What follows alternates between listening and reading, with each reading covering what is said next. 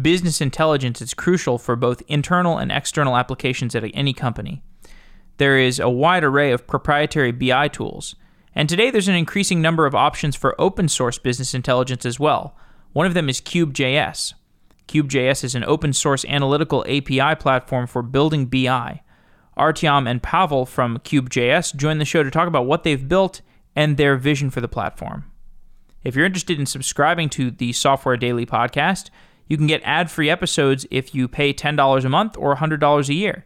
It supports us, and you can subscribe by going to softwaredaily.com. Guys, welcome to Software Engineering Daily. Awesome. Thank you for having us.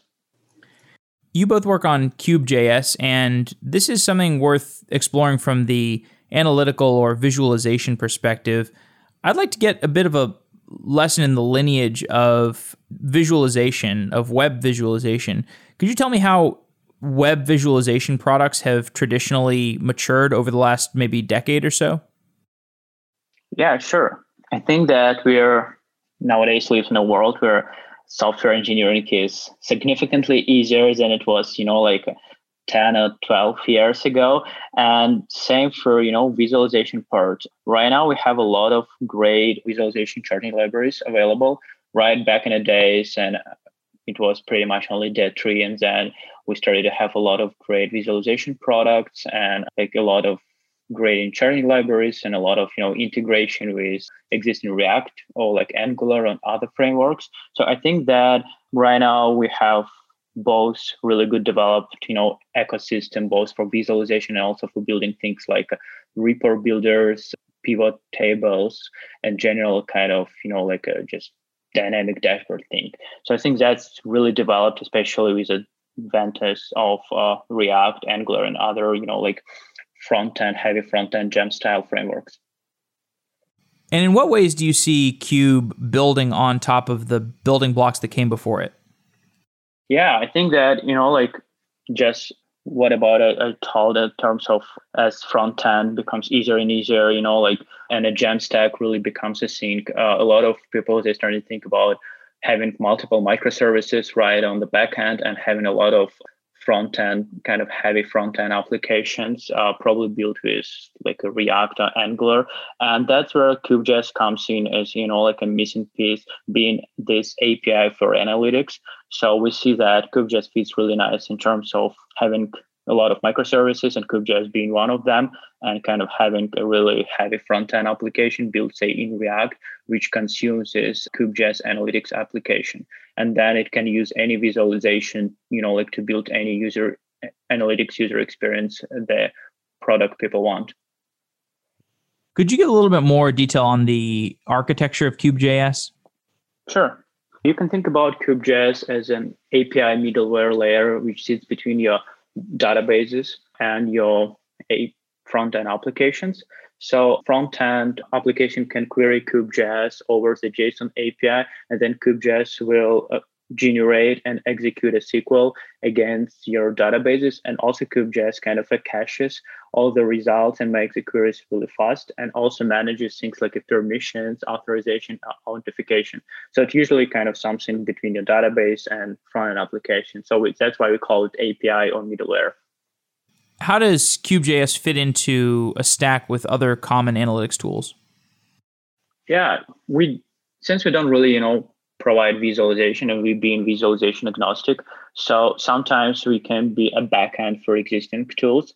We have uh, a lot of you know cases where companies use tools like a Metabase or Grafana on top of the CubeJS, where CubeJS acts as a backend, you know, just specifically to solve this data modeling problem or to solve their aggregation and caching problem, and they just use Metabase as a front end application.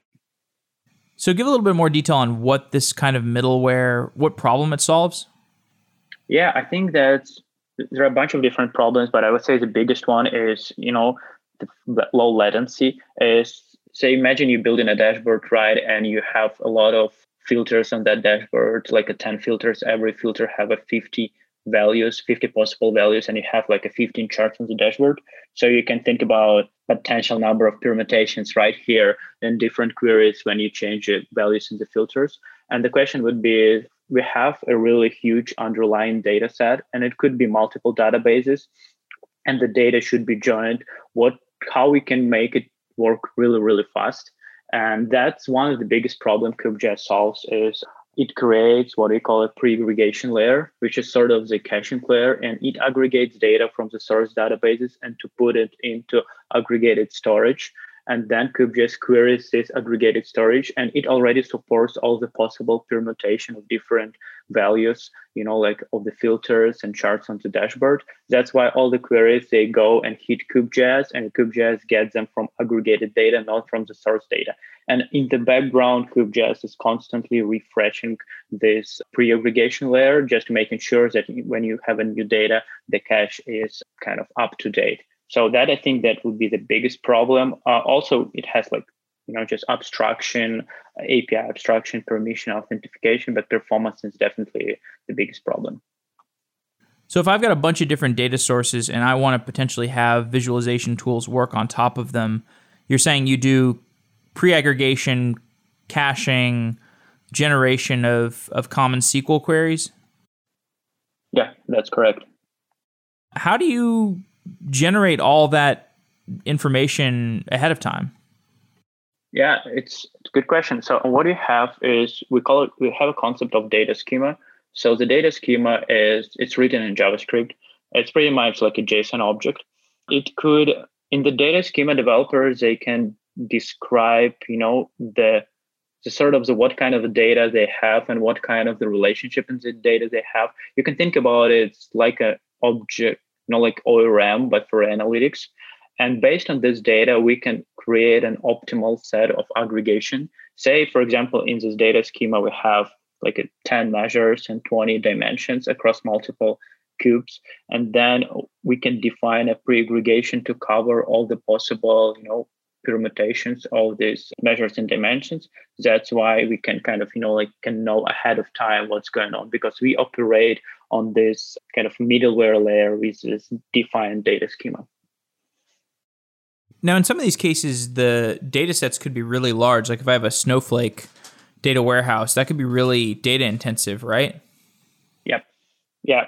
In that case, you really wanted to pre aggregate things. So if you have like a lot of data and when you build an application, imagine you're building an application for your customer, like end customers, right? And you don't want to make them wait for five minutes. If even if you have like a lot of data under the hood in your Snowflake, you want to like basically provide a user experience when they click on something, they got it data instantly back, right? That's what we why we built a pre-aggregation basically. The idea is you put a CubeJS on top of this and you apply the pre-aggregation and it goes and get all the source data from Snowflake, aggregates it in a form of, you know, just basically the SQL table with a group by already applied. So all the, you know, columns already aggregated and then it puts it into storage. And then when a query comes in from a front end, it's not going to hit your original Snowflake database is going to hit this aggregation layer.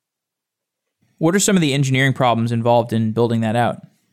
Yeah, it's, it's really interesting. I mean, like a lot, and Pavel can, can share some of them, but I would say one of the biggest interesting problems is building this uh, storage layer, which is kind of we're using Rust to build it. We're using the Data Fusion, which is sort of the uh, Apache Arrow implementation in Rust. And we also use a bunch of interesting tools like Rock, RocksDB.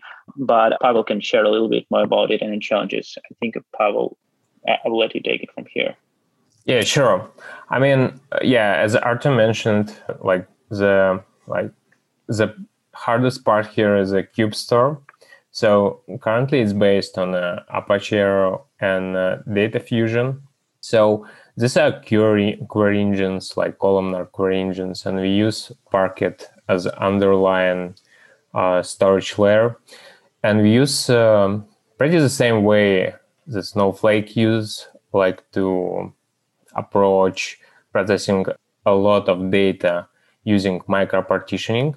However, unlike Snowflake, we don't do it lazy. We we do it like so every node has a warm-up cycle so every node is always ready to query the data, and we like aiming for like 200 millisecond response for every query of any size.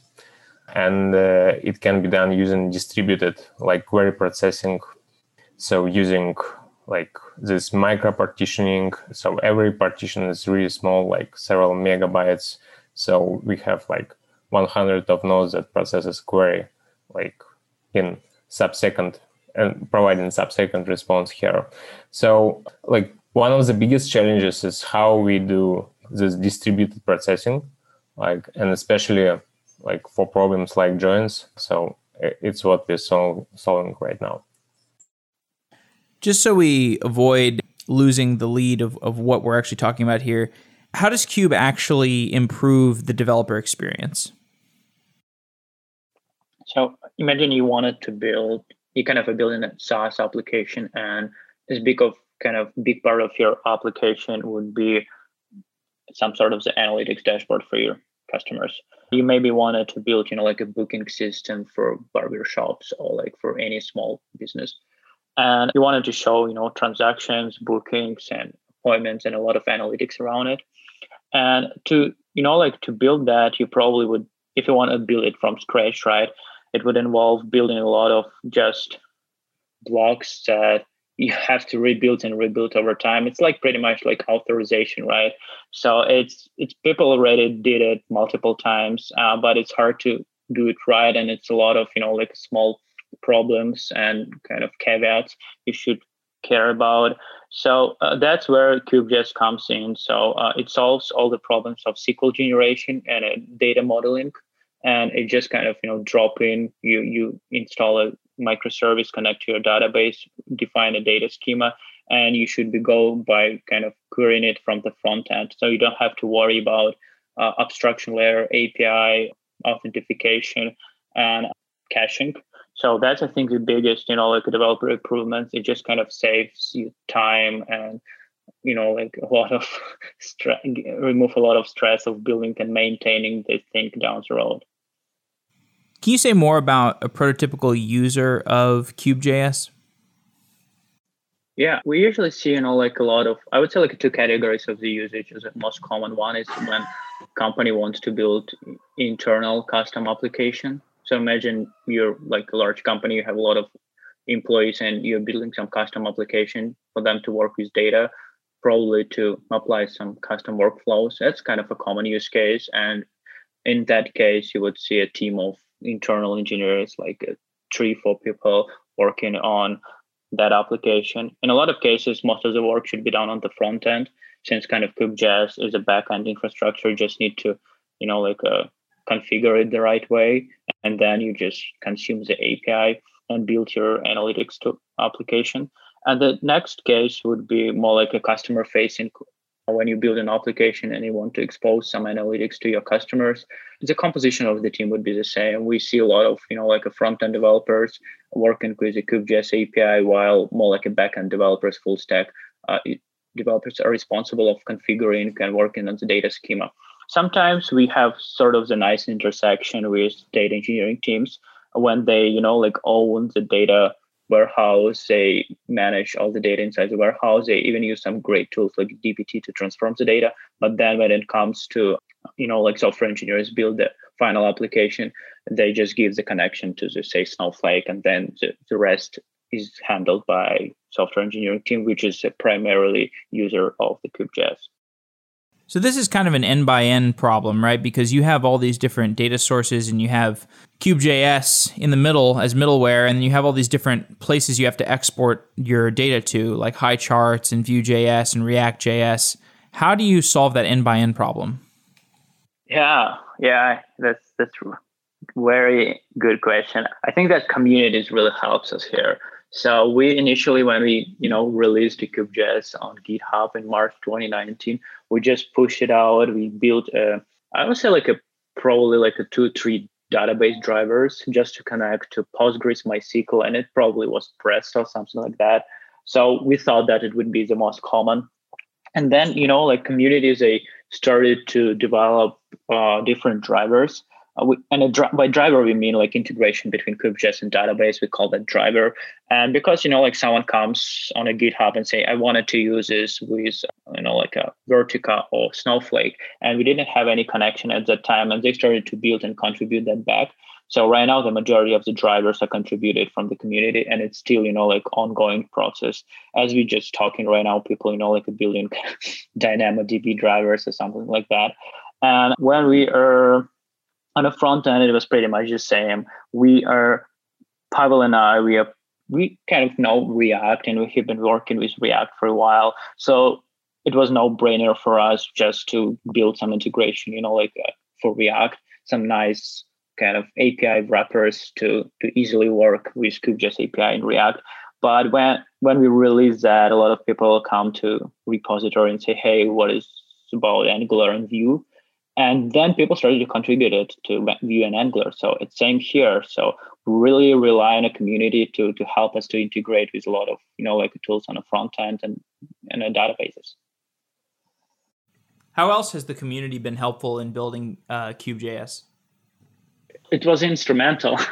like really, I mean, when we released the Cube.js, we put a Slack channel, kind of Slack instance, just, you know, like we thought that it would be a good idea to have people hang out in Slack and give us feedback. And we thought that in, you know, other successful open source projects. So was like, okay, let's do just a Slack and put out a Slack instance. And people started to join it and people started to ask questions and started to tell us about their problems.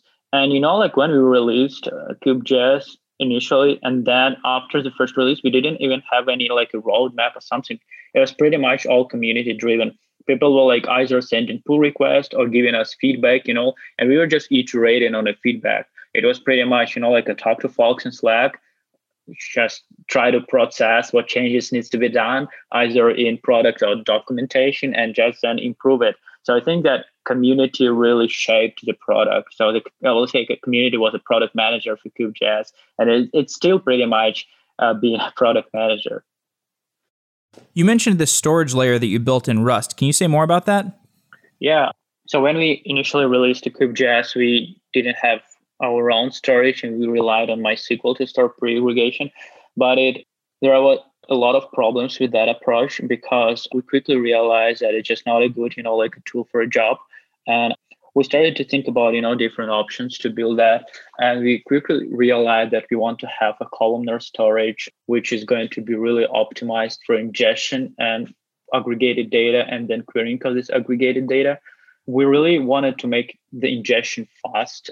That because when you want to build a pre-aggregation, you know, like the ingestion times really makes a difference because as kind of if you have a low latency ingestion, you can refresh more often, right? And it means you can get updates to your data more often, and you get you're going to end up with a fresh data. Versus if your ingestion is really slow, uh, it kind of makes just your cache is not going to work. So we really wanted to optimize for ingestion and also for querying, obviously. And we started to look for different options, and we understood that we, it has to be built, you know, like in low level language just because you know in terms of the optimization all the possible optimization and a low level language and we ended up choosing rust because it looks you know like it looks really promising. And i think it makes makes a difference in in low level programming. Pretty much you know like a c c++ plus and rust you don't have any other options. So we chose rust. We were really happy with that decision. And then we started to look for you know the architecture how we want to do that. And we don't want to really to write a query engine and uh, like from scratch. And Apache Arrow project was instrumental here, so we're happy to use it. And also, as Pavel mentioned, we did some interesting, you know, kind of architecture decisions specifically to optimize for working with aggregated data and optimize for, for joins across aggregated data. Were you familiar with Rust going into it? No. like a Pavel, he's doing the main development on the Cube storage right now, so he can share a little bit more about. He has a lot of experience with C and C++, and he was playing with Rust a little bit. I was playing with Rust a little bit, but no one really, you know, uh, had a production level experience with Rust. And Pavel, do you want to follow up here? Yeah, sure. Yeah, I had over like four years of experience with Scala before before like going into Rust, and overall, I have experience like over 10 years in Java. So it wasn't like a big leap for me. Uh, and uh, I have a like native development experience uh, most of the time I spent with C++. So and Rust uh, comes here because of because of this kind of memory management thing. We we looked also at Golang, and the problem there is uh, basically garbage collection and heap allocation, and we we thought it will be great idea that to have this memory management thing, and it seems it works. Yeah, for us. Yeah. You also mentioned usage of Apache Arrow. Can you talk about that? Yeah, sure. So Apache Arrow comes as no surprise here as well. If you know, like this Influx guys also announced that they they're rewriting their core with Apache Arrow and Data Fusion as well. So Apache Arrow, I believe, becoming a standard for columnar data processing, uh, mostly because of it's basically aimed for this is SIMD optimizations. This is single instruction, multiple data. So it's much more optimized to process huge amount of columnar stored data formats, one of which is Parquet. And we use Parquet basically as an underlying storage layer for all the data written to CubeStore. So, I mean, uh, currently it's no brainer if you want to write columnar database, you would probably go with the Apache Arrow here. Have you paid much attention to the Apache Arrow community? I, I did a show about it a while ago, but um, I know the community has really matured since then. Yeah, it's a, it's a great question. So so right now we are, we are at the early stage here, and Apache Arrow has matured over like time. I would I would think in like C++, Python languages. However, Rust is very like early there, so it doesn't have all the capabilities, for example, that C++ version has. But but yeah, I think like Apache Arrow community has a great potential, and we are looking forward to contributing back to the uh, to the code base and working with the community because we see a lot of like interesting projects starting up with uh, especially with this Rust Apache Arrow implementation. So you've got this home built data store and then queries come in to the data store. Can you give me the life cycle of a query? Yeah, sure. So it's it's very like classical for any database storage. And again, we use for query processing data fusion. So we use like SQL parse, parser, which parses SQL query into abstract syn- syntax tree. So then it's it's planned. Uh, so we use Data Fusion Query Planner, logical query planner.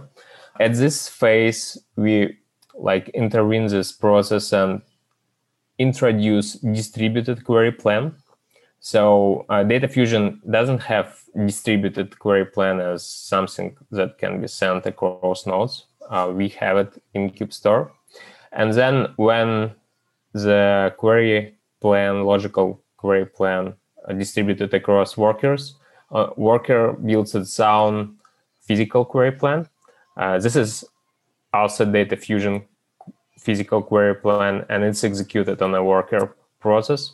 So results built on each worker and collected back using Apache Arrow serial, serialization format and basically sent to a router node which orchestrates all the querying process. Yeah, so that's basically it in nutshell. How do you test the end-to-end data flow? Yeah, so it's it's a great question. Like for CubeStore, we have basically integration test suite so we started to write this test recently, and basically, idea is we uh, just uh, spinning up a new like database instance, writing some data to it, and testing various queries under various circumstances, different like configuration of cube store and different configuration of like querying uh, stuff like that. Yeah. So you guys are also a company. Can you explain what your company does? Oh, sure. We started a company around the CubeJS as a project. We called it a Cube Dev because a cube is is obviously taken. So we are kind of wanted to continue to, you know, develop the open source and support the community, but at the same time, uh, to be able to do that, we just need to have some sort of the commercial offering to just basically fund the development open source. So have, we have been thinking about it different ways, you know, like to form a company to kind of and start making some revenue out of it.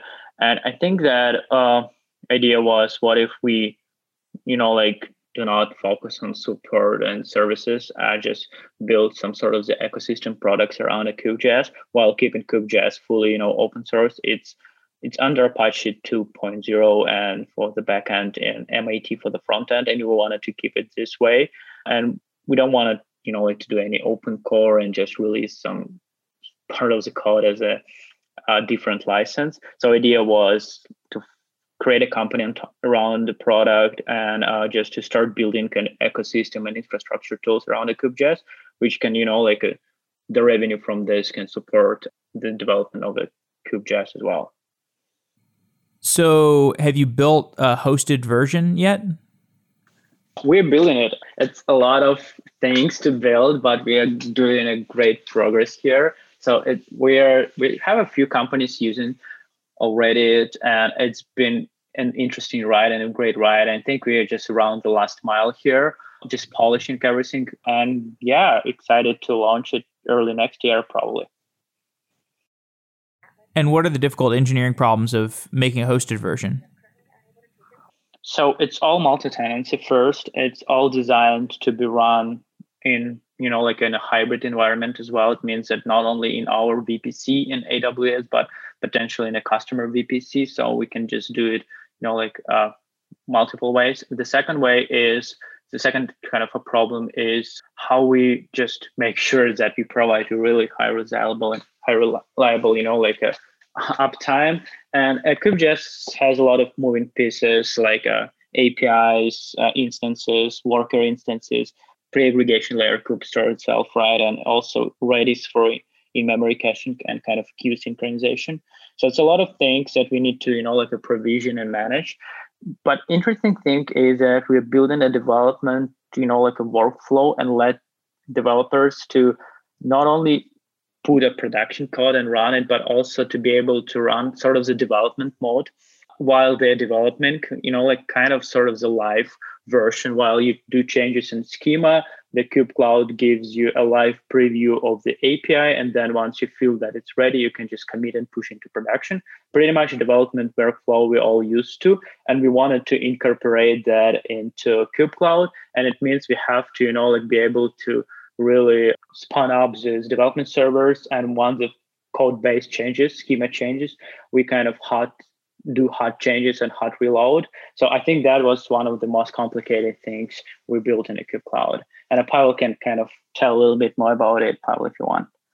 Yeah, yeah, sure. I think uh, one of the most interesting engineering problems here is also application performance monitoring. And the reason for it is I think we are first time ever trying to solve this in SQL. So like CubeJS monitoring tool is very similar to what like Datadog or New Relic provides. However, we provide CubeJS specific metrics around like querying, around pre-aggregating the data, around uh, database, query orchestration, stuff like that. So the challenge here is uh, no one did it in SQL in past and and we use uh, like like food dog principle here. So we're using CubeJS to provide this uh, APM analytics for Cube Cloud users. So that's interesting challenge here. Yeah. Tell me more about some of the infrastructure decisions you're making. Yeah, I, I think I can take this one. So in terms of infrastructure, uh, so currently we use Google Cloud to host main application cluster. And as Artyom mentioned, it's uh, fully multi-tenant. So every tenant has its own server, no uh, has its own database. So no one intersects in terms of data or like data access and uh, we for every like major cloud provider we have uh, like spe- special clusters which sits in each own region so we can host like deployments around the globe using this approach so basically every region of aws google cloud and azure has its own cluster uh, we support so when people select where they want to deploy, they basically select the cluster where they want like the deployment, and we will do all the heavy lifting for them. How big do you think the market is for a pre-aggregation uh, middleware solution like this? We're thinking of our market, you know, generally as embedded analytics market first. So, and uh, it's it's a huge market with a lot of existing, you know, like companies and BI vendors offering uh, sort of the embedded BI and, you know, like a revenue share of companies like a Tableau, like about a 15% uh, go, comes from the embedded analytics and the market in general is really big. What we see is companies with all the, you know, recent shifts in the technology, companies leaning towards building internally rather than using you know old iframes. That's what we we saw initially with the problem while while why we started to work on a CubeJS.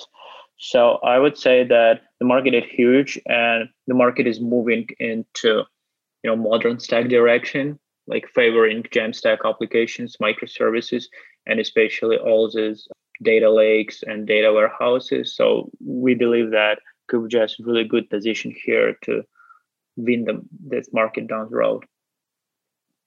So let's say I plug my data sources into Cube.js. What happens instantly?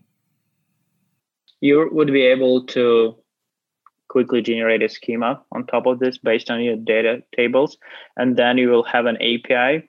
And then you say you have something like users tables, right, in your database. And you probably could have something like orders table in your database. And then you would be able to ping an API and getting like number of orders grouped by users zip code, something like that. And CubeJS will go and generate a SQL, generate a join, get the data back, aggregate it, and send it back to you by the API.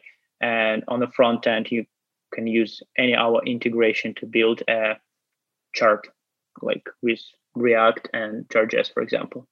And since we all provide all kind of you know integration out of the box, you can do that under five minutes, and then you will be able to do something like, okay, I got users by zip codes to plot on my map or like to plot as a bar chart. Then you would be able to apply filter, which is quite easy, just update a JSON object.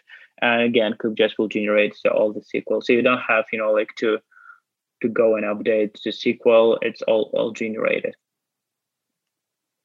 Is there GraphQL support for the querying layer? Um, no, not yet. Uh, it's been it's interesting question. Like a lot of people ask that, and a lot of we see a lot of users, you know, use any like GraphQL backends together with a CubeJS. So, for example, someone want to use, you know, like a Hasura with CubeJS, and they would query analytical queries with CubeJS, and then if they wanted to save, for example, save a state of the dashboard, right? They would use Hasura to save the state of the dashboard over the GraphQL. So in that case, they use kind of OLAP for uh, CubeJS, like CubeJS for OLAP, sorry, and GraphQL for OLTP queries.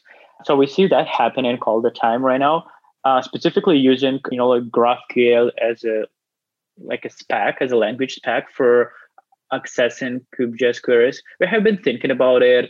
The problem is, I believe that GraphQL is really designed to describe, you know, this sort of the transactions, like operations you wanted to do on transaction data, like OLTP style, right? And it's not really have a lot of good, you know, like a uh, tools and a way to express and analytics queries, OLAP queries. So I think that probably, you know, like uh, going down the road, we might want to adopt GraphQL over JSON at some point in the future. But right now, it's the format is JSON just because it feels that it's just a better, you know, like a way to express the queries What other features would you like to build into Cube.js? Yeah, well, one one of the kind of biggest features we plan to support is real time backend. So right now we're very good, you know, with either transactional sort of the databases, Postgres, MySQL style, will also connect CubeJS directly to say Postgres replica. Always big data kind of a backend like a Presto, Snowflake, or BigQuery. What is the missing piece here is real time and streaming data. And by that I mean one is kind of event streaming like a Kafka. We we plan to support Kafka with a KSQL DB quite soon, and the next step would be, uh, you know, like a change data capture, like a log streams. So that would be, you know, like the the next frontier for us.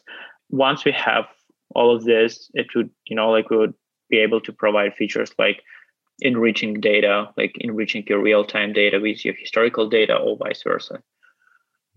Have you seen any applications of Cube.js that have surprised you? Yeah, I've seen that. We usually uh, didn't like initially expect that everyone will, will going to build pretty much, you know, like either customer facing sort of the embedded analytics uh, or some custom analytics application.